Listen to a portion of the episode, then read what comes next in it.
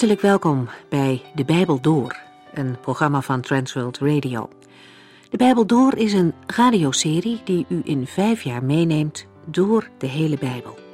Van Genesis 1 tot Openbaring 22.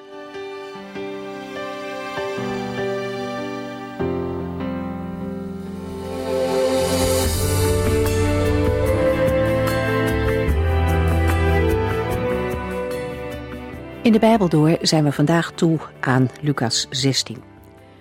De vorige keer bespraken we drie gelijkenissen, drie vertellingen die bij elkaar horen. Door de eeuwen heen hebben deze gelijkenissen mensen aangesproken en het hart van God de Vader laten zien. En de aanleiding voor die vertellingen was niet eens zo positief. De fariseeën en bijbelgeleerden hadden kritiek op Jezus omdat hij met zondaars omging ze begrepen niet dat hij met deze mensen wilde spreken en, en zelfs met hen wilde eten. De heer Jezus begint met een vraag. Als u honderd schapen had en er verdwaalde één, gaat u dat schaap dan niet zoeken? En hij legde uit dat, zoals een herder blij is dat het schaap gevonden wordt, zo is er blijdschap bij God in de hemel voor elke zondaar, voor elk mens die zich bekeert. Een schaap redt zich niet zonder herder. Het zal dan echt verloren zijn en uiteindelijk doodgaan. En de Heer Jezus noemt zichzelf niet voor niets de goede herder, die alles inzet om verloren mensen te redden. Met een andere gelijkenis geeft de Heer Jezus een vergelijkbaar beeld. Een vrouw die een kostbaar muntje kwijt is, zoekt net zo lang totdat ze het gevonden heeft. Ze geeft niet op. Opnieuw een prachtig beeld van de moeite die de Heere God wil doen om verloren mensen te redden. En van de blijdschap die hij heeft wanneer mensen zich tot hem keren. Het laatste verhaal is van de verloren zoon, die uiteindelijk tot zichzelf kwam. Toen hij in grote problemen zat, besloot hij terug te gaan naar zijn vader. En God de Vader neemt ook de kinderen die van hem weggelopen zijn met liefde en vergeving weer op in zijn gezin. Een geweldige boodschap door alle heven heen, maar ook voor vandaag. God de Vader, Hij staat op de uitkijk, wachtend op de terugkeer van verloren kinderen. We gaan beginnen met Lucas 16.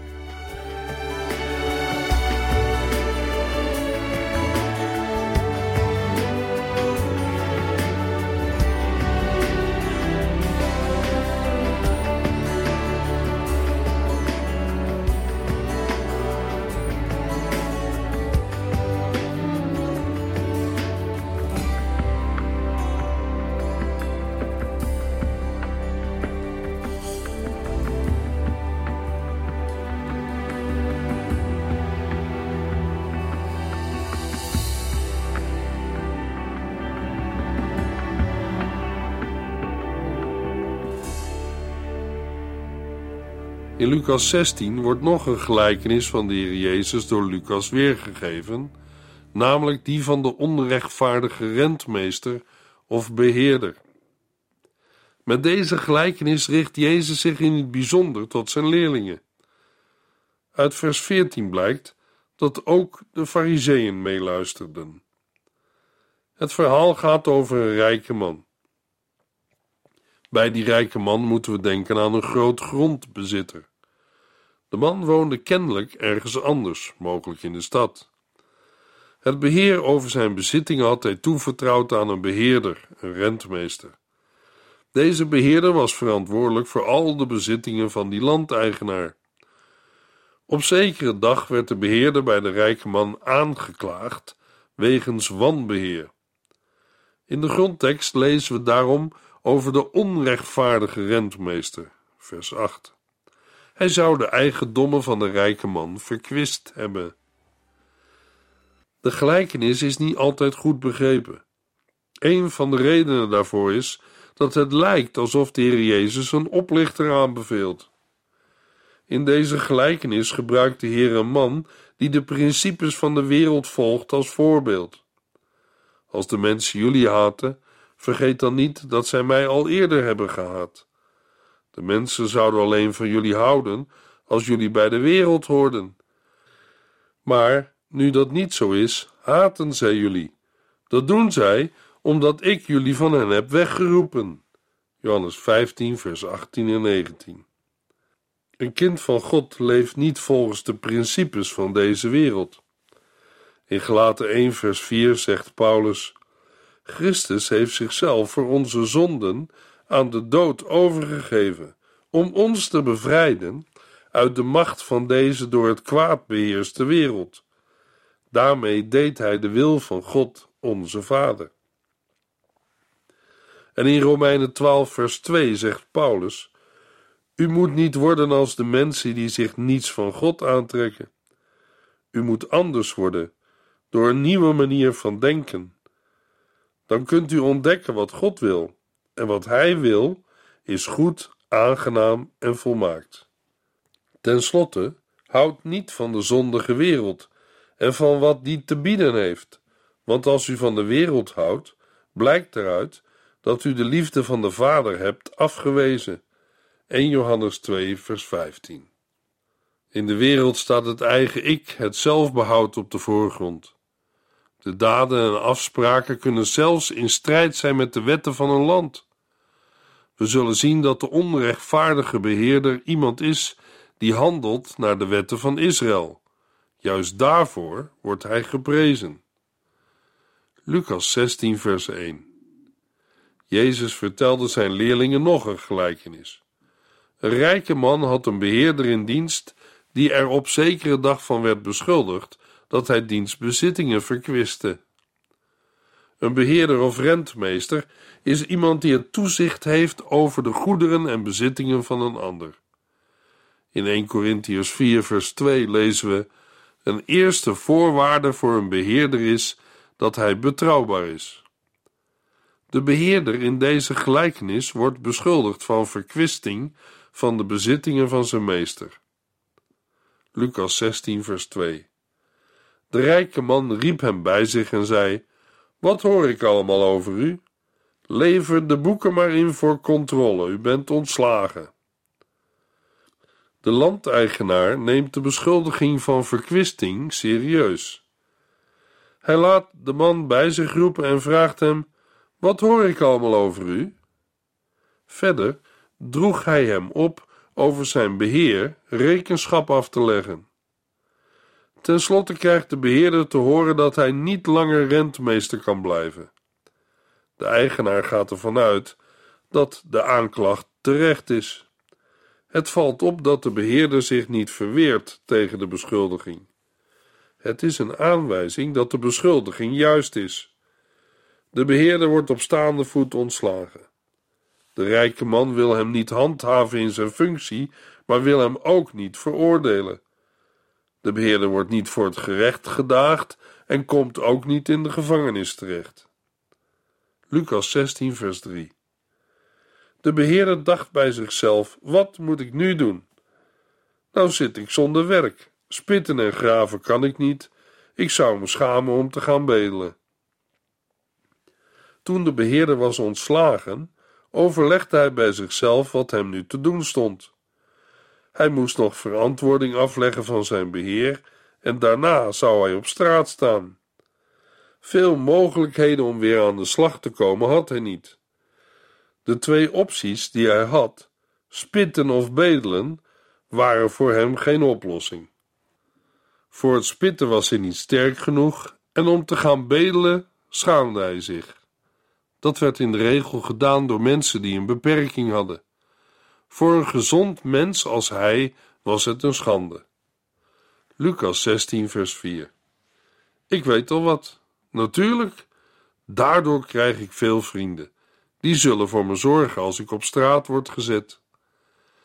Terwijl de beheerder bij zichzelf overlegde wat hem te doen stond, kreeg hij een idee. Hij zou nog één keer van zijn positie als beheerder gebruik maken. Hij was wel ontslagen, maar zijn ontslag was nog niet openbaar bekendgemaakt. Mogelijk kon hij de schade nog enigszins beperkt houden. Hij had het plan om de schuldenaars van de rijke man aan zich te verplichten, en wel zo dat ze hem onderdak zouden verschaffen als er geen beheerder meer was. Op die manier probeert hij zijn toekomst, die door zijn ontslag onzeker was geworden, alsnog veilig te stellen. Lucas 16, vers 5 en 6.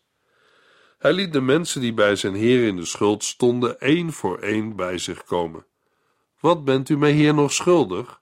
vroeg hij aan de eerste. Honderd vaten olie, antwoordde de man. Hier is uw schuldbekentenis, zei de beheerder. Verscheur die en schrijf een nieuwe voor vijftig vaten. Om zijn toekomst veilig te stellen, maakte de beheerder een gebaar naar de schuldenaars van zijn heer. Daartoe liet hij hen één voor één bij zich komen. Dat wekte geen argwaan, omdat hij het was die namens de eigenaar met hen afrekende. Kortom, ze waren dat gewend. Zij hadden met de beheerder voor de afwikkeling van de schuld een bepaalde regeling getroffen in de vorm van een door hen zelf ondertekende schuldbekentenis. De schuldenaars kwamen niet allemaal tegelijk, maar ieder afzonderlijk. Dat was een handige zet, want daarmee was de geheimhouding verzekerd. Daarnaast gaf hij hen daarmee ook het gevoel dat het om een persoonlijke beschikking ging die alleen met de betrokkenen werd gesloten. Dat zij akkoord gingen laat zien dat zij van zijn ontslag nog niet op de hoogte waren. Aan de eerste schuldenaar vraagt de beheerder hoeveel hij aan zijn heer schuldig is. Dat wist hij natuurlijk wel, maar hij wilde het eerst nog eens nadrukkelijk genoemd hebben. Op de vraag van de rentmeester hoeveel hij zijn heer schuldig was, antwoordde de eerste schuldenaar honderd vaten olie. Mogelijk pachtte deze man grond van de eigenaar en betaalde hij hem de pacht in de vorm van olie. Het kan ook zijn dat hij als handelaar bepaalde producten had gekocht, die hij daarmee nog moest betalen. Die honderd vaten olie zouden dan ongeveer 500 denariën waard zijn geweest. Dat is 500 keer het loon dat een arbeider op één dag verdient. De beheerder gaf de schuldenaar zijn schuldbekentenis en zei dat hij het getal 100 moest veranderen in 50. Een dergelijke schuldbekentenis was namelijk met de hand geschreven. Daarmee werd de helft van zijn schuld kwijtgescholden. Mogelijk vormde die 50 vaten olie, waarvoor hij de man nu aansloeg, de eigenlijke schuld van de man en waren de andere 50 vaten een woekerrente. Lucas 16, vers 7. En wat bent u, mijn heer, schuldig? vroeg hij aan de volgende. Honderd zakken tarwe was het antwoord. Hier is uw schuldbekentenis, zei de beheerder. Verscheur die en schrijf een nieuwe voor tachtig zakken.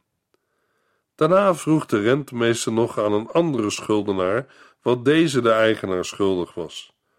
Het antwoord van de man luidde: honderd zakken tarwe. Mogelijk gaat het hier ook om pacht die hij nog moest afdragen, of om een prijs voor gekochte producten die hij nog moest betalen. Met betrekking tot deze schuldenaar volgde de rentmeester dezelfde tactiek als bij de vorige. Alleen liet hij hem het getal 100 niet in 50, maar in 80 veranderen. Hij schonk hem niet de helft, maar een vijfde deel van zijn schuld kwijt. Mogelijk waren die twintig maten het loon dat de beheerder zichzelf had toegedacht. Met andere woorden, laatstgenoemde rekende ook nu de werkelijke pacht of kostprijs zonder woeker. Dat de door hem berekende woeker bij de olie veel hoger uitviel dan bij de tarwe, zullen we moeten verklaren uit de grote kwetsbaarheid van het eerstgenoemde product. Lucas 16, vers 8. De Heer moest vol bewondering toegeven dat die sluwe beheerder zijn eigen zaken heel goed had behartigd.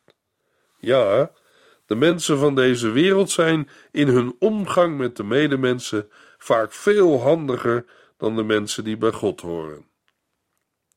De rijke man vond het in de man te prijzen dat hij de kritieke situatie waarin hij terecht was gekomen zo het hoofd had weten te bieden.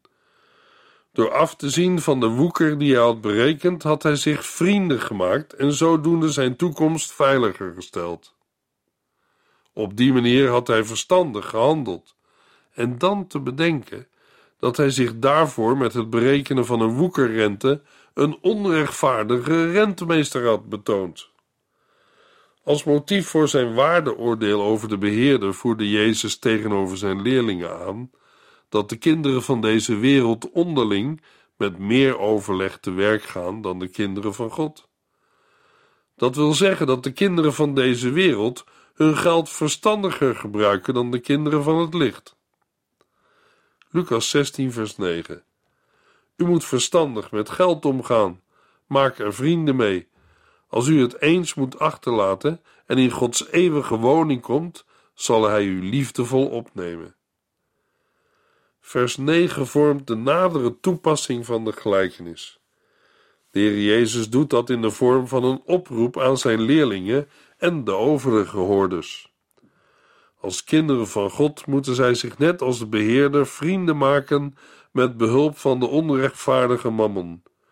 Een uitdrukking om rijkdom, wilde, vermogen, bezit en geld aan te duiden.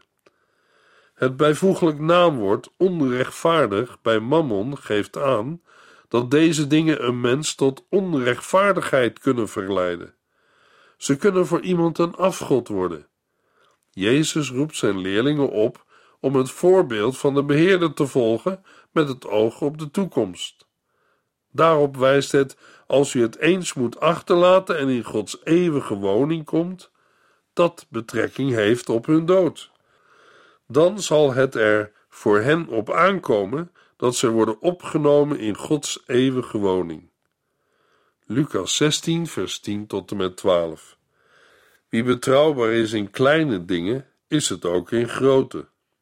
Wie onbetrouwbaar is in kleine dingen, is het ook in grote. Als u niet eens eerlijk met geld omgaat, wie zal u dan de ware rijkdom toevertrouwen? En als u de spullen van een vreemde niet goed behandelt, hoe zullen we dan onze spullen aan u toevertrouwen? Vanaf vers 10 volgen een aantal korte uitspraken van de Heer Jezus, die betrekking hebben op het beheer van aardse goederen. Behalve vers 13 komen deze alleen in het Evangelie naar Marcus voor. Er bestaat een nauwe samenhang tussen deze woorden van Jezus en de gelijkenis van de onrechtvaardige beheerder die eraan vooraf is gegaan. Daarop wijzen vooral de woorden onrechtvaardig of onbetrouwbaar en geld, mammon en rijkdom. In deze uitspraken brengt Jezus naar voren dat het er voor een leerling van hem op aankomt om trouw te zijn in het beheer van dat wat hem of haar is toevertrouwd. Iemand die zich betrouwbaar toont in het dragen van weinig verantwoordelijkheid, is ook trouw in het hebben van veel verantwoordelijkheid. Het tegenovergestelde van trouw is ontrouw, onbetrouwbaar, oneerlijk. Vandaar het andere deel van de uitspraak: wie niet betrouwbaar is in kleine zaken, kan ook niet vertrouwd worden in grote dingen. Gebruiken wij het ons toevertrouwde bezit en geld om ervoor te zorgen dat het woord van de Heer wordt doorgegeven aan hen die dat nodig hebben? In de gelijkenis van de onrechtvaardige beheerder zegt de Heer Jezus: Denkt u dat God uw hemelse rijkdommen gaat toevertrouwen, als u dat wat Hij u op aarde heeft gegeven niet op een fatsoenlijke manier gebruikt? Ook van het beheer van geld en bezit moet een mens verantwoording afleggen tegenover zijn of haar schepper. In vers 12 geeft de Heer Jezus nog een andere toepassing. De heiland betrekt de gesproken woorden nu op het beheer van het bezit van een ander. Daarmee grijpt de Heer terug op de figuur van de beheerder uit de voorgaande gelijkenis. Ook op dat punt moet iemand betrouwbaar zijn. Zo krijgen de leerlingen van Jezus de vraag te horen: En als u niet betrouwbaar bent geweest ten aanzien van andermans bezit, wie zal u dan het hemelse goed geven dat voor u als een erfenis is weggelegd? 1 Petrus 1, vers 4. Lucas 16, vers 13. U kunt niet twee heren dienen, want u zult de ene haten en de andere lief hebben, of omgekeerd. Zo kunt u ook niet God dienen en tegelijk uw hart op het geld zetten. Vers 13 vormt de afsluiting van deze korte uitspraken van de Heer Jezus. We komen deze uitspraak van Jezus ook tegen in Matthäus 6, vers 24. Het heeft de vorm van een conclusie. Geen knecht kan twee heren dienen. In de praktijk zou dat erop neerkomen dat hij van de een meer zou houden dan van de ander, en dat hij de een meer toegewijd zou zijn dan de ander. Op grond van dat wat hij net heeft gezegd, houdt de Heer Jezus zijn leerlingen voor: U kunt niet God dienen en de mammon. Eigenlijk is het een dubbele waarschuwing: één tegen ontrouw in het dienen van God en één tegen het slaaf worden van de mammon. Het kwam er voor hen op aan in het beheer van geld en goed God met volle overgave te dienen. Dat viel niet goed te combineren met het bijeenbrengen van geld en bezittingen. Wie dienen wij? Lucas 16, vers 14 tot en met 17. De Fariseeën, die als gierig bekend stonden, lieten duidelijk merken dat ze dit bespottelijk vonden. Jezus zei tegen hen: U wilt graag dat de mensen u voor rechtvaardig houden, maar God weet wat er in uw hart omgaat. Wat de mensen zo belangrijk vinden, daar gruwt God van. Voordat Johannes de Doper kwam, moest hij zich houden aan wat Mozes en de profeten hadden gezegd. Johannes kwam met het goede nieuws dat het koninkrijk van God dichtbij was gekomen. En iedereen probeert uit alle macht er een plaatsje te krijgen. Betekent dit nu dat de wet van Mozes niet meer geldig is? Helemaal niet. Want nog eerder zullen de hemel en de aarde verdwijnen dan dat één letter uit de wet zou vervallen. De Fariseeën voelen zich door de Heer Jezus aangevallen en veroordeeld. De versen 15 tot en met 18 zijn nauw verbonden met het voorafgaande. Lucas vertelt dat ook de Fariseeën gehoord hebben wat Jezus over betrouwbaar zijn in beheer van aardse goederen tegen zijn leerlingen zei. Vooral wat hij zei over het dienen van God en van de mammon was ook voor hun oren bestemd. Lucas geeft dat aan door erop te wijzen dat de Fariseeën als gierig bekend stonden. Zij probeerden inderdaad het dienen van God en van de mammon te combineren. Ze waren van mening, omdat zij Gods geboden nauwgezet naleefden, beloonde de Heere hen met rijkdom. Dat de heiland zijn leerlingen waarschuwt voor het gevaar van het rijk zijn, vonden zij daarom ronduit bespottelijk. Dit bracht hen ertoe over Jezus schampere opmerkingen te maken. De Heere kende de harten van de Fariseeën. De Heere kent ook uw, jou en mijn hart. Wij kunnen voor de mensen en elkaar wel een masker opzetten, maar niet voor de Heere. Hij doorgrondt en kent ons en weet wat er in ons hart is. Wat de mensen zo belangrijk vinden, daar gruwt God van. De Fariseeën lieten zich erop voorstaan helemaal vertrouwd te zijn met de wet en de profeten, of ook wel Mozes en de profeten genoemd. Het zijn Joodse aanduidingen voor het Oude Testament. Maar de wet en de profeten gaan tot Johannes de Doper. Met zijn optreden is er een heel nieuwe tijd aangebroken. Sindsdien wordt het evangelie van het koninkrijk van God verkondigd. De nadruk ligt daarbij op de wervende kracht van de prediking van het evangelie van het koninkrijk Gods. De wet en de profeten gaan tot Johannes, zei de Heer Jezus tegen de Fariseeën. Dit kon bij hen het misverstand oproepen dat hij van mening was dat de wet sinds de komst van Johannes niet meer verkracht zou zijn. Om dat te voorkomen, liet Jezus er dadelijk het woord uit vers 17 op volgen. Met nadruk verklaart hij dat de hemel en de aarde gemakkelijker vergaan dan dat er van de wet één letter verloren zou gaan. Bij de aanduiding de hemel en de aarde grijpt Jezus terug op een paar passages uit het Oude Testament, Job 14 en Jesaja 51. Beide grootheden, hemel en aarde, zijn het toonbeeld van onwankelbaarheid. Toch zullen zij eerder voorbijgaan doordat er één letter van de wet ongeldig zou worden. Wat wij nu vertalen met letter staat in de grondtekst titel. Daarbij moeten we denken aan een haaltje of een streepje, waardoor bepaalde letters uit het Hebreeuwse alfabet, die erg op elkaar leken, konden worden onderscheiden. Hemel en aarde gaan gemakkelijker voorbij dan dat ook zelfs maar één haakje of streepje aan een letter van de wet zou wegvallen.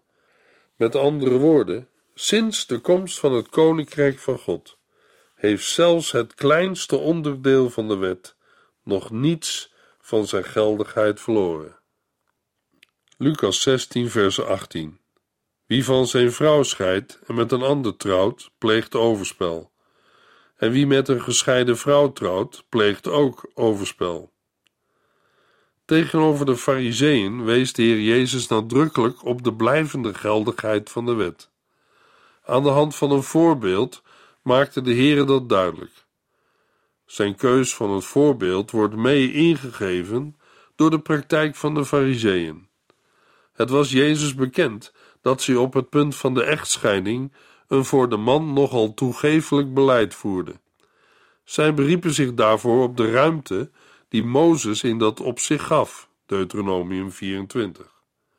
Van zijn kant stelde Jezus daar nu een heel andere benadering tegenover. Elke man die zijn vrouw verstoten met een ander trouwt, pleegt echtbreuk. Hij maakt zich dan schuldig aan overspel tegenover zijn eerste vrouw.